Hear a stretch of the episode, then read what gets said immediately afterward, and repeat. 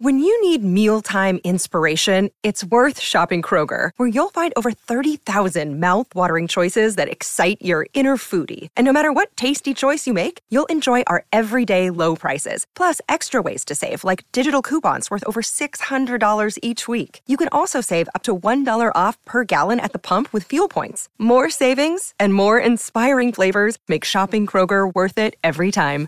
Kroger, fresh for everyone. Fuel restrictions apply.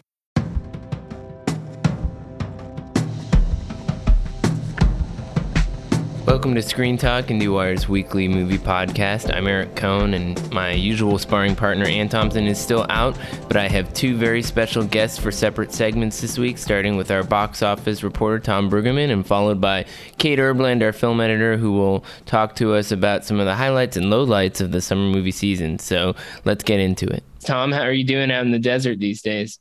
Waiting for uh, the summer to end. It's got to be uh, the humid part of the summer, which is always the most difficult. Yeah. In a few weeks you'll get to the other side of that. Of course, uh, for a lot of people, that that has meant sitting inside in air conditioned places, which in the before times was a good thing for the movie business because people could go watch a lot of movies. Now it's hard to know where people are sitting in because, of course, box office is not what it used to be. At the same time, it started with a pretty explosive moment, didn't it, with, with Top Gun Maverick? And I guess what I'm curious to know from you is looking back on this summer season, we knew Top Gun was tracking pretty well and was going to make a lot of money.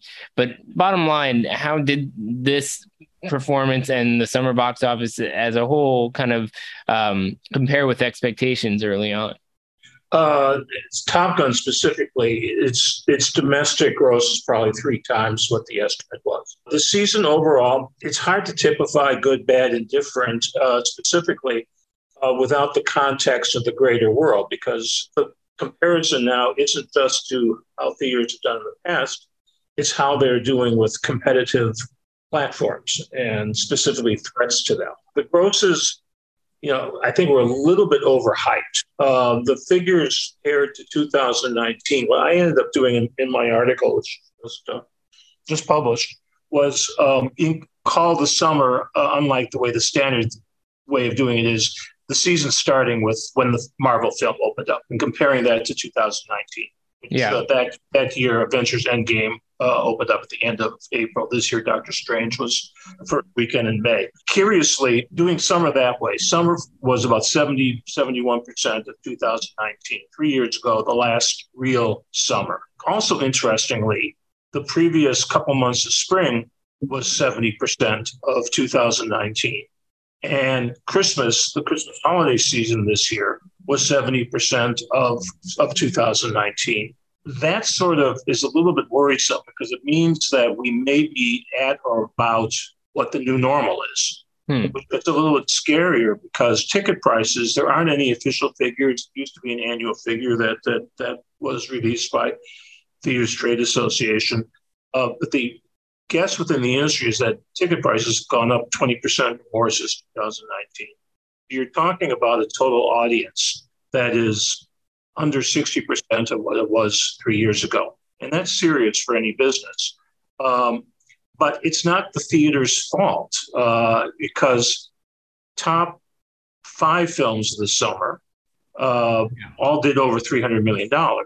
And that's the same number of, of, of, films that did that in 2019. The difference is those films accounted for about two thirds of the business, where in 2019 they were a little bit over half the business. So it's the, the lack of releases, uh, which come about for which came up for a bunch of reasons, including the fact that there were production slowdowns during uh, uh, uh COVID, uh, but also because fewer films already you know, uh, before COVID were being produced uh, in a lot of areas, particularly comedies, uh, and the smaller level film is just has just really diminished within the marketplace. And then a whole bunch of films have been shifted over to non-theatrical venues. Mm-hmm. So mm-hmm. theaters are in a situation where they can claim they did probably about as well as they could have, and that that isn't so much the audience isn't coming back but there aren't enough films for the audiences out there to see. Uh, yeah, that doesn't make the bottom line any better. But but but the the, the summary for for the summer that that's really helpful for theaters is that their enemy, their the, their their competition, the streaming go direct to uh, skip theaters or go early to theaters, uh, is all of a sudden much more challenged than it was a few months ago. And of uh, course, there's there's a it's important to distinguish between what kinds of theaters we're talking about here. There's the multiplexes and everything that they're playing, and then there's there's the art houses, and there's a tremendous gulf there. And even as we you know sort of we can celebrate Top Gun doing something, or at least proving something about some kind of viability for theaters.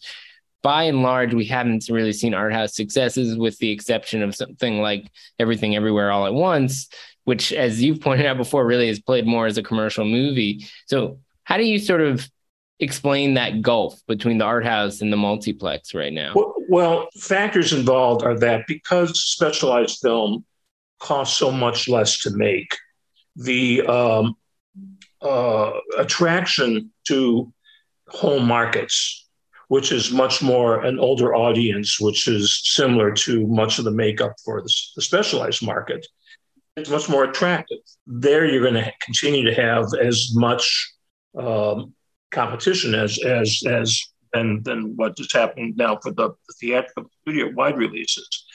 The grosses for, for films this year are about the same as they were in 2019, and which right. would surprise me.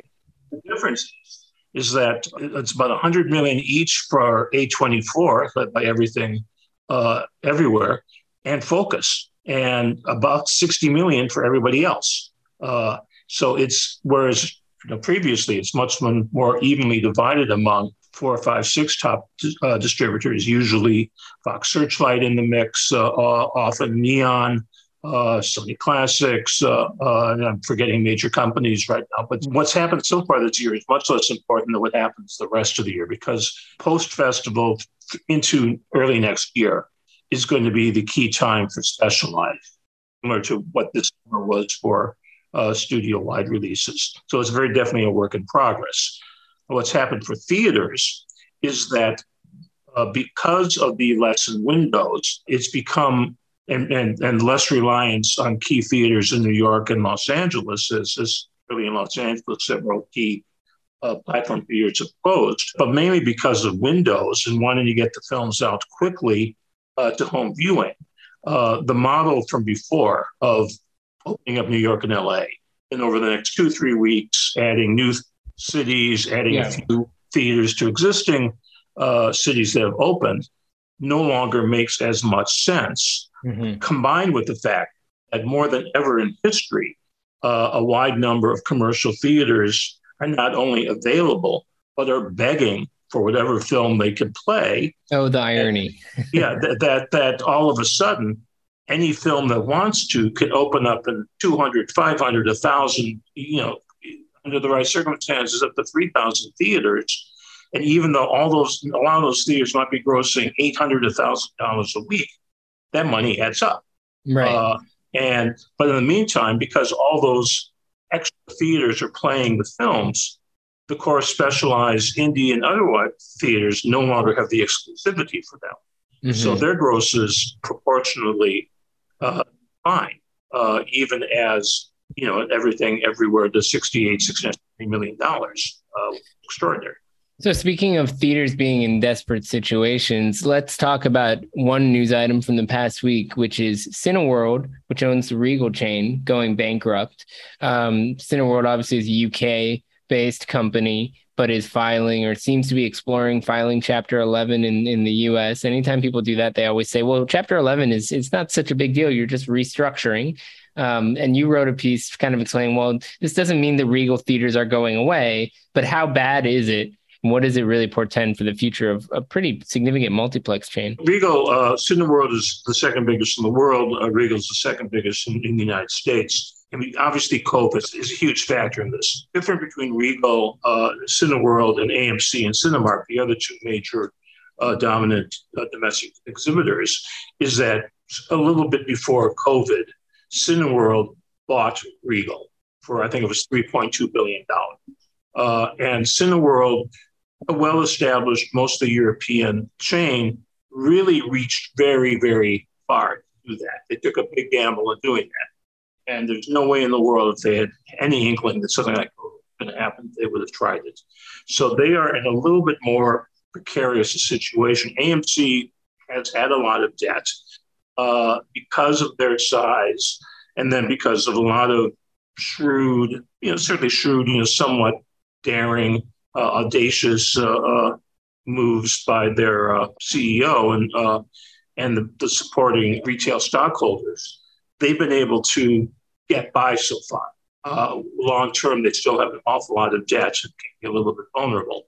Cinemark as domestic was the least leveraged. They look best longer term, even though they still have some of the other problems.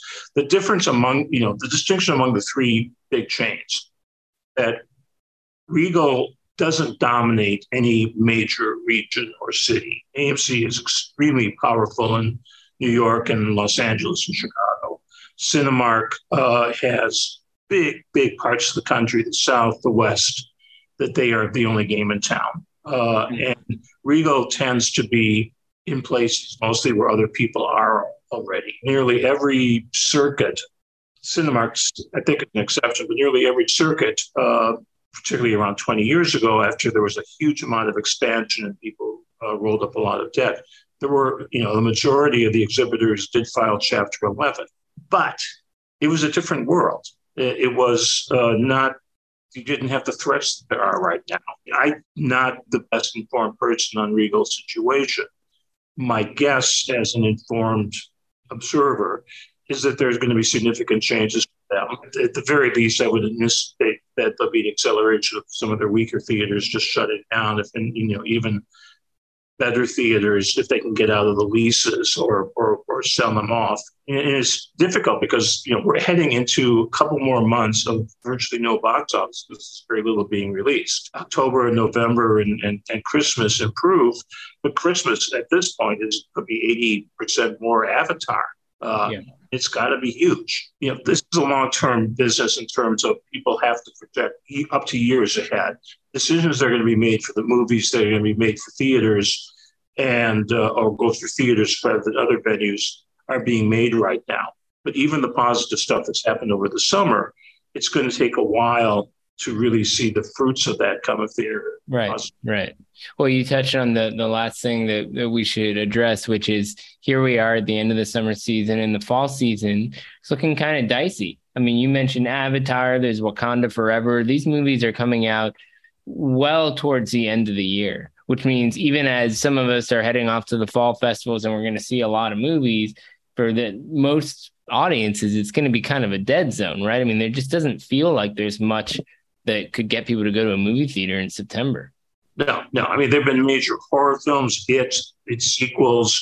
The Joker was October. Uh, A Star Is Born was October. The Martian was. There's been a lot of big early fall pictures. There's Black Adam in October. Uh, you know, there's other films coming out week by week. Some things may surprise us. There's a bottom to how much business will do. I mean, look, look at last weekend where uh, the uh, Japanese anime uh, Dragon Ball did $21 million for the weekend that's something that you know would have been unheard of previously. Right. It didn't wasn't a huge deal. Certainly has been talked about a lot. A film like RRR, the Indian film a few months ago, did a decent amount of business, including some crossover.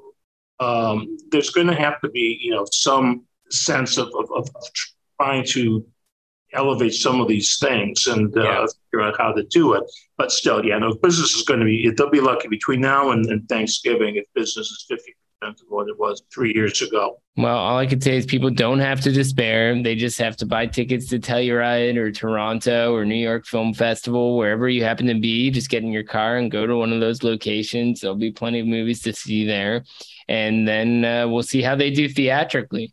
And then I'll have to bring you back on here to talk about how difficult it is because it's always a fascinating contrast. No matter how exciting it is to be in that bubble of the festival, it's so much harder to get these things out in the world. But you know, this is a reality we've been dealing with for a long time, even pre COVID. So, Tom, thank you for being on and uh, providing us a reality check we always need. And uh, hope to have you back soon enough. Great pleasure as always. Thanks, Eric. Okay, it's good to have you here. How are you holding up with all the craziness of the fall right around the corner? I mean, I'm I'm doing a lot of uh, pre-festival screenings. I'm going to Toronto, where I will join you and David um, and many of our other colleagues. But I, I, think it's good. I did three movies yesterday, sort of a, a training sprint for Toronto, and I'm excited about a lot of things I've seen. I'm excited about stuff we're going to see. So I'm I'm tired but good. It's nice that uh, when the festival season heats up, as it seems to be doing this year, it's like all of a sudden we get this sense of almost like a prophetic awareness of what the next few months of movies are going to look like, which we can tell people about. The summer movie season, which we're talking about today, is usually quite different from that. I mean, if you could go to one film festival and see all the big tent poles, you could really kind of rest easy for a couple of months. But it was interesting kind of having a big summer movie season again in a way because it was like, one thing after another kind of presented itself and we were we kept waiting for like the next thing. And that's it sounds sort of naive to put it in those terms but it's been a while since we've had a busy summer movie season don't you think? Like it felt busier in a way. It definitely felt busier. The past few weeks have not been so exciting. You know i do this weekly where to watch guide for us. Um, in the past like four weeks every week i start my opening with like hey it's a strange week at the box office. Nothing really big. A few gems sort of chugging along to the start of the fall season. But yeah. there have been some wonderful standouts. Yeah. So, how did the quality of the summer movie season kind of compare with expectations? We had this big kind of explosion with Top Gun right out, out of the gate, launching at Cannes, making a billion gajillion dollars worldwide. I think a little over a billion dollars, but it was this massive hit at the very start of the summer. And then what happened? I mean, I think looking at it, there were obviously a couple Marvel films that I think were disappointing in a lot of ways. I didn't dislike something like Thor as much as other people did, but it didn't feel the same. You got to see this. It's great feeling that we're used to with summer movies, particularly the Marvel kind. Top Gun for me was obviously a huge highlight. I don't think there's any secret that I loved it. I saw it three times in theaters, which is embarrassing, wow. but I'm happy to share that. It's um, impressive. IMAX impressive. every time or twice in IMAX. My uh, press screening was actually uh, in the Dolby Theater at Lincoln Square, which, if you're familiar with it, it's really lovely, great sound. But then we went back two more times for IMAX. And the thing about those screenings that was amazing, they felt like events. They felt like it felt like going to a Broadway show. Like people were milling around the lobby and they were excited, and people were yeah. involved. So that's what I'm going to remember most from the summer. It, it, did not disappoint me at all. But most of the other big tent poles, um, I, I certainly didn't go see them three times. Right. Yeah. It was something I didn't love Top Gun Maverick, but I could certainly like settle into the experience of watching that movie the way that I would watch like a football game, even though I don't love football. Like right. I can get the drama of it and the scale and all that kind of stuff. It almost makes you think it's like if movie theaters could some figure out a way to like play sports and then the occasional like Top Gun type of tempo, right. they might be in better shape than they are right now. But it's, it's also, it's, it's kind of interesting because, you know, the Marvel movies that we did get uh, were pretty significant in terms of what they were doing, like narratively for the MCU. Uh, but they didn't seem to make the same kind of noise. And I don't know if you're getting this sense, but to me, it's like the MCU has just gotten so busy where it's like hard to keep track of whether it's time to go see a movie in theaters or whether it's time to catch up with something on Disney Plus. And then in the middle of the summer, New York Com or I'm sorry, New York Com in New York. So I only think in terms of New York. Comic Con happened, the big one on the West Coast uh, happened, and and there was a big uh, MCU event there, of course, and they gave us a big timeline. What is your sense from the Marvel movies that we got this summer about kind of where things are at? What are what is the the, the expectation for this franchise based on um, the two films that we got? Well, two immediate thoughts. When you mentioned that you wanted to talk about Comic Con today, I had to go back and look back at our coverage from Comic Con to remind myself what movies Marvel had announced, which is a very bad sign because. I'm kind of a nerd about that stuff and I tend to remember stuff. It's and I, there were a few things I was like, oh, yeah, this is going to be good. Yeah. Um, but you know, I do think that it's gotten so big and unwieldy. People don't know what they need to watch. I don't have a lot of time to watch TV, and I still feel like I can go into these movies and know what's going on. But there's definitely something missing. And I think with this last round of films, you know, phase three was all leading up to the big Avengers Avengers showdown. And there's no sense of what this is all leading to. And I think that's been the big problem. Like you have to watch dozens of hours of TV and movies to understand what's going on, but I still don't know what we're heading toward. But some of the movies they did announce at Comic Con indicate something bigger. There's two more Avengers movies coming. The Fantastic Four is finally coming. But it's still missing this sort of forward motion that I think we all got really used to when it comes to these films. And I assume that there's a plan there. There has to be, but I don't know what it is. And I think also other casual fans probably feel that way too. And I don't think that's a good feeling for Marvel. You, it makes you wonder if Kevin Feige does as well. I mean, not to pin it all on one person, but it reminds me on a larger scale, it's almost like when we all loved Lost when that was on TV. Right. And it felt like Lost was building towards something amazing. And it kept getting more and more exciting as they added new details to the mythology and there were different character plot lines you're following. And then, of course, the finale of Lost was like one of the most reviled ever. Because on some level, like it was so obvious by then that they'd added all these little details without really knowing what the big picture was. And right. so, you know, there must be some kind of strategy here. We know there's like a Secret Wars plot line, and that's in the comics, but I don't know. It just I worry that when things get too busy, every everything suffers as a result. So like Doctor Strange was super fun but like if we only had Doctor Strange and and then um, Thor, it would be much easier to kind of invest in the stakes of the MCU. Now I kind of feel like I I have to know what's happening on Ms. Marvel or whatever, just so that I'm not missing some crucial plot detail. Do you get that sense too? Yes, and I mean I don't really have a lot of time to watch TV. I I live with someone who watches all the TV shows too, so he catches me up on the big points but it just feels like such a you know it's just such a time output to to maybe get a couple of jokes and if i had a sense that no it's really important all these things are fitting together they're going to fit together for something great that you are going to love and audiences are going to love i might feel right. different i just right. don't have that feeling right let's talk about thor for a second because the expectations with Thor were so high, given that that uh, you know Taika Waititi kind of like reinvented that character, like the world he was in, by making him more fun. I think the thing that was was interesting about Thor in that sense is that it was still a very well made movie. It was just way more downbeat than people were probably expecting. Like it was just like a really sad movie and that's a that's a tough commercial gamble. So it's another side of that Marvel equation where it's like you have a few of your kind of auteur types, the Taikas or Ryan Cooglers, but what happens when they want to make a movie that's not, you know, the thing that will make people want to go back and see this thing three times? I mean, you didn't need to see that movie again. It makes it feel kind of crappy at the end. No, God, like, no. One thing that all of this conversation about summer movies doesn't do is it doesn't really give much attention to a lot of the stuff that's getting out there and not getting a lot of attention. Because even if, you know, uh, Thor wasn't necessarily everyone's cup of tea, it had so much marketing and hype behind it that it's going to get attention no matter what.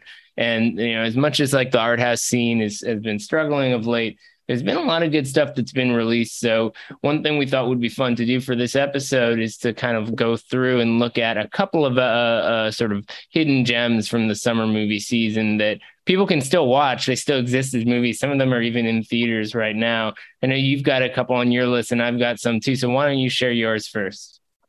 Okay.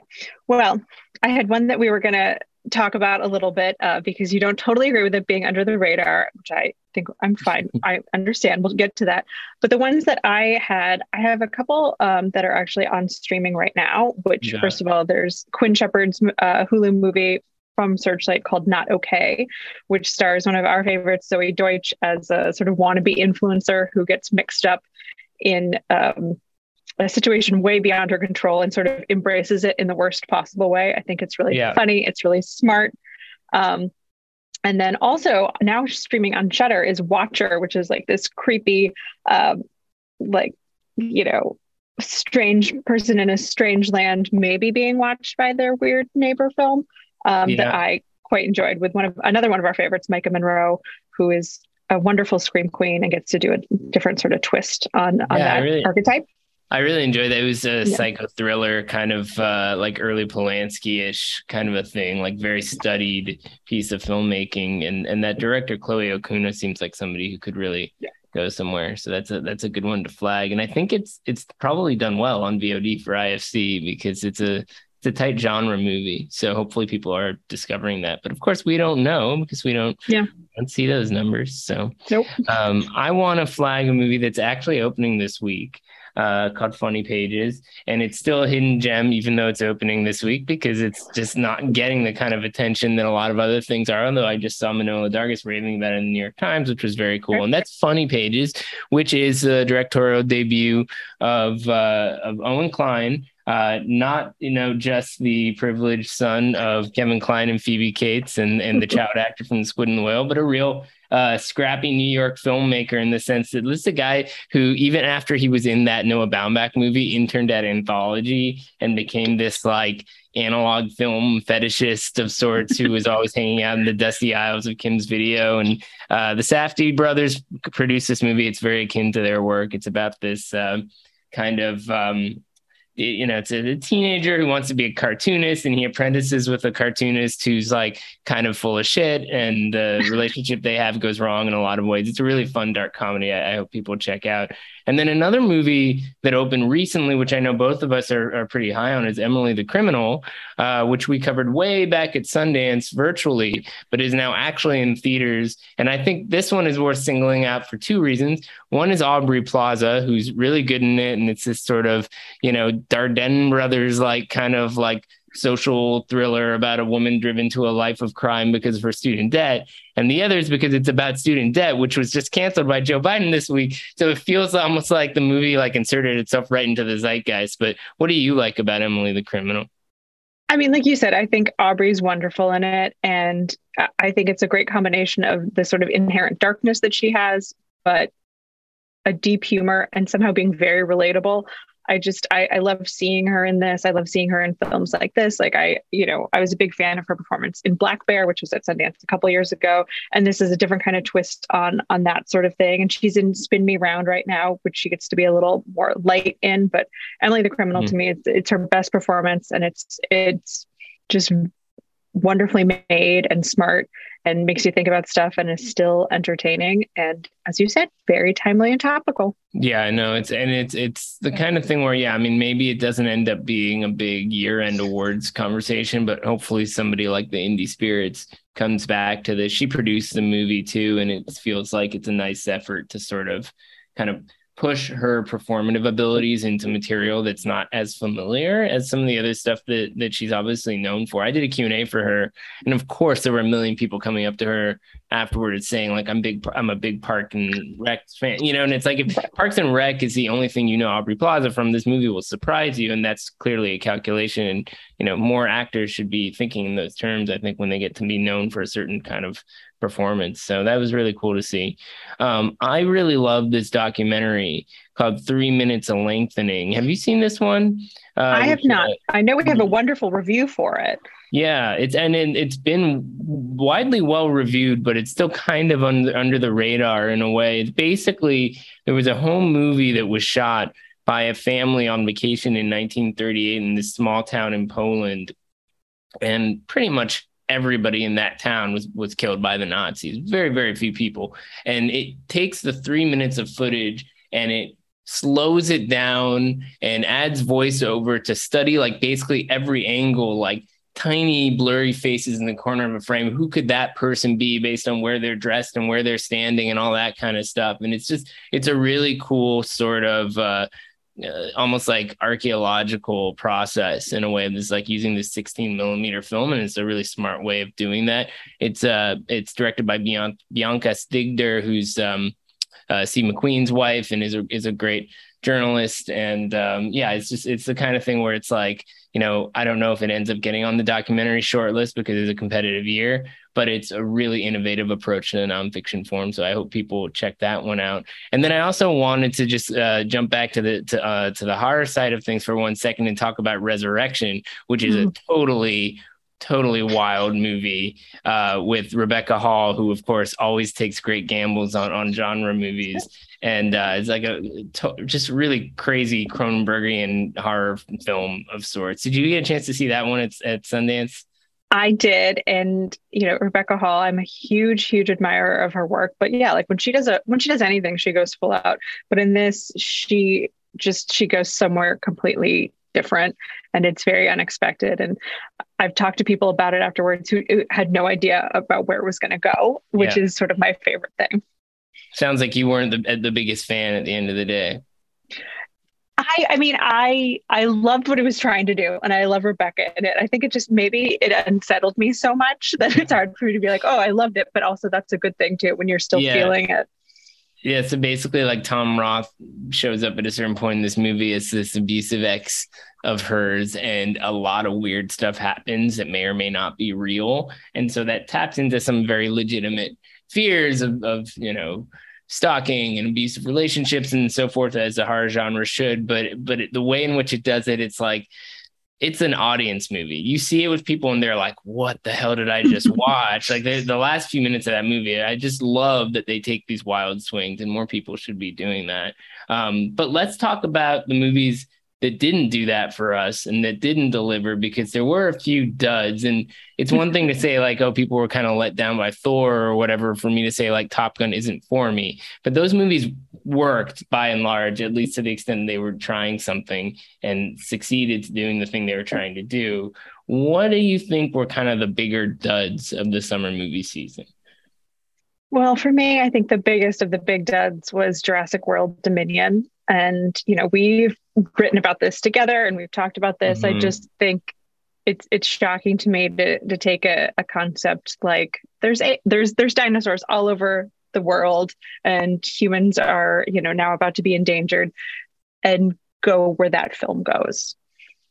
Yeah, it I know. Just, it was, yeah, it was such a bummer. Well, it's yeah. the, the crazy thing about that movie, especially because it was like so delayed, it was like the first big pandemic delayed production, was that it it didn't get anything right about what should be appealing with respect to it to, to its its content, right? Like the fact that you've got the original trio from the move from the first movie, you know, to have Laura Dern, Jeff Goldblum, Sam Neill together, kind of sort of saving the day or whatever is a cool concept. And in theory, certain moments should just kind of take care of themselves. But there was something about like how underwritten it was and how clumsy so many scenes were that was just like baffling to me. Like you have so many resources and you're trying to do all these complicated things to bring it home and you can't get somebody to punch up the humor a little bit or I don't know. It was just it just felt like a wasted opportunity because obviously Jurassic Park is a really good movie. Yep. Um, but there's that. Um, and then you saw this movie where Idris Elba fought a tiger. Is that right? A tiger? Lion. I've already blocked it's a lion. It. A lion. It's a lion. Okay. I wasn't sure because the CGI looked so bad in trailers. I was squinting a lot. Uh, what's it called again? It's called Beast. Beast. And it came out Beast last is week. A lion. It came out well, last the Beast, week. The world the has beast moved is on. a lion, but you you could make the argument that the real beast is are humans uh, because I think not really to spoil anything.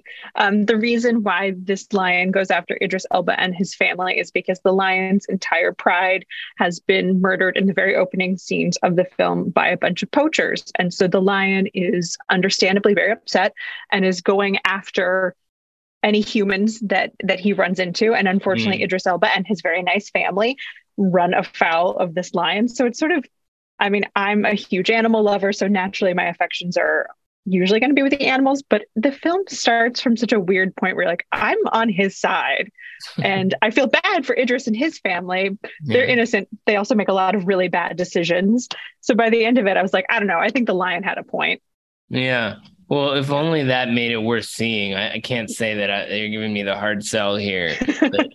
Idris Elba, man, the, the movie star who just can't figure out what to star in. I mean, it's been years since he was really sort of central. I mean, on TV, he seems to do well, but yeah. moving past the rumors about James Bond, it's you see movies like this and you're like, what's going on here? What is what calls I'm, are being made here? I'm I'm happy that he's doing different films and original films. I mean, he's in another film this week, 3000 Years of Longing, which is certainly very different and is not a, a predictable franchise film. Yeah, no, but good point yeah, it doesn't necessarily mean that they're all high quality. Beast is is not. I wish it was more fun, but it made me feel bad, and I was cheering for the lion. right. Yeah. No. Three thousand years of longing. It's a good point. I mean, the, working with somebody like George Miller and this two hander with Tilda is a very different kind of thing. It's interesting though how like you know when the studio paycheck gigs come along, like these are the studio paycheck gigs. Right. You know, like where's his John Wick movie or something like that. Like that could just be like a really fun genre exercise. It doesn't have to be so ludicrous. It's like one step removed from Sharknado or whatever. anyway, well, I appreciate you, as I'm sure others do. Appreciate you taking a bullet to see that one and review it for the for the rest of us. Um, so, uh, briefly, I wanted to talk about uh, representation at the box office this summer because you've often looked at um, challenges of uh, gender parity in the industry and with women directors in particular, uh, whether or not real progress is being made. So, what what story did the summer movie season tell us about uh, all of that? Well, I mean, looking at um, the tentpole films of the summer season, not many of them were directed by women, but I think there were some really incredible standouts that maybe have not gotten a lot of attention. Uh, Sophie Hyde directed Good Luck to You, Leo Grande, which was a big hit at Sundance this year. And even though it did go straight to Hulu, is because of various things in the Oscar mix, particularly for star Emma Thompson. I think it's a wonderful film. I think more people should see it. I'm hoping that whatever the Oscar kerfuffle is, more people will go see it because of that. I also wanted to shout out uh, Olivia Newman's Where the Crawdads Sing, which has been a huge sort of under the radar hit for Sony. It's adapted from a very well known and slightly controversial book. Um, mm it's produced by Reese Witherspoon it has a theme song from Taylor Swift, but it's the sort of, you know, original content that we're not used to seeing during the summer season. And it made a lot of movie for Sony in kind of a quiet way. And yeah. as I mentioned, Quinn Shepard's Not Okay it was, you know, one of my favorites. It's on Hulu. And even though I was not a huge fan of it, uh, Lena Dunham's Sharp, Sharp Stick uh, was her return to uh, not mainstream but return to the theater and she has another film coming up in the festivals this year which not saying anything uh, not breaking any embargoes here. I wasn't a huge fan of Sharp Stick. I feel extremely differently about her Catherine called Birdie, which I am looking forward to being able to talk about more in the coming months. nice way to but, dance yeah. that embargo. Yes. yeah, it's a really, it's a really good point. So, so was actually a fairly active summer for for women yep. directors. And Lena Dunham, I mean, I didn't love Sharp Stick either. There were moments where I was like, this plot hole also leads into this other plot hole and there were just like a lot of weird things about it but it was obviously a pandemic project that came together quickly um, but she is a very distinctive voice as a director and started at a super young age and i is the kind of person where i, I feel like we got to keep giving her a shot you yeah. know so i'm excited to see that one. Is there anything else in the fall season whether at festivals or otherwise that you're excited to check out? I am obviously very excited to see the new knives out at toronto. I cannot wait to see the Fabelmans, even though it's almost three hours long maybe even because it's almost three hours long. What isn't um, almost three hours long these days and they want to be taken I, seriously it's like you start with that and work backwards which is annoying exactly. when you're in no, festival mode but Right. Every movie is like 90 minutes or it's 140 minutes these days. There's like no in between. Yeah. Um, I'm also really excited to see The Whale and Women Talking and She Said. Yeah, She Said looks uh, really interesting. I can't wait for us to revisit the Harvey days from the perspective of the actual women reporters instead of Harvey Weinstein. So, uh, Maybe you can spot yourself in the background during one of those courtroom scenes or something. Yeah, I was going to say, remember when I had to go to court for that? That was very oh, much. Yes, very much we'll so. revisit that, I'm sure. Ooh. Well, Kate, thanks for coming on. Good luck in the days and weeks ahead. I'll see you around hustling at the festivals, and we'll have you back on to talk about how it all went soon enough. Thanks, Eric.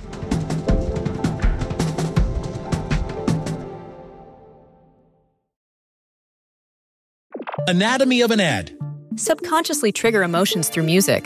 Perfect. Define an opportunity. Imagine talking to millions of people across the U.S. like I am now. Identify a problem. Creating an audio ad is time consuming. Offer a solution. Utilize cutting edge AI. Imagine creating all that in under 30 seconds. Well, we did to create this ad. To learn more about AI in the audio industry, download the white paper from audiostack.ai.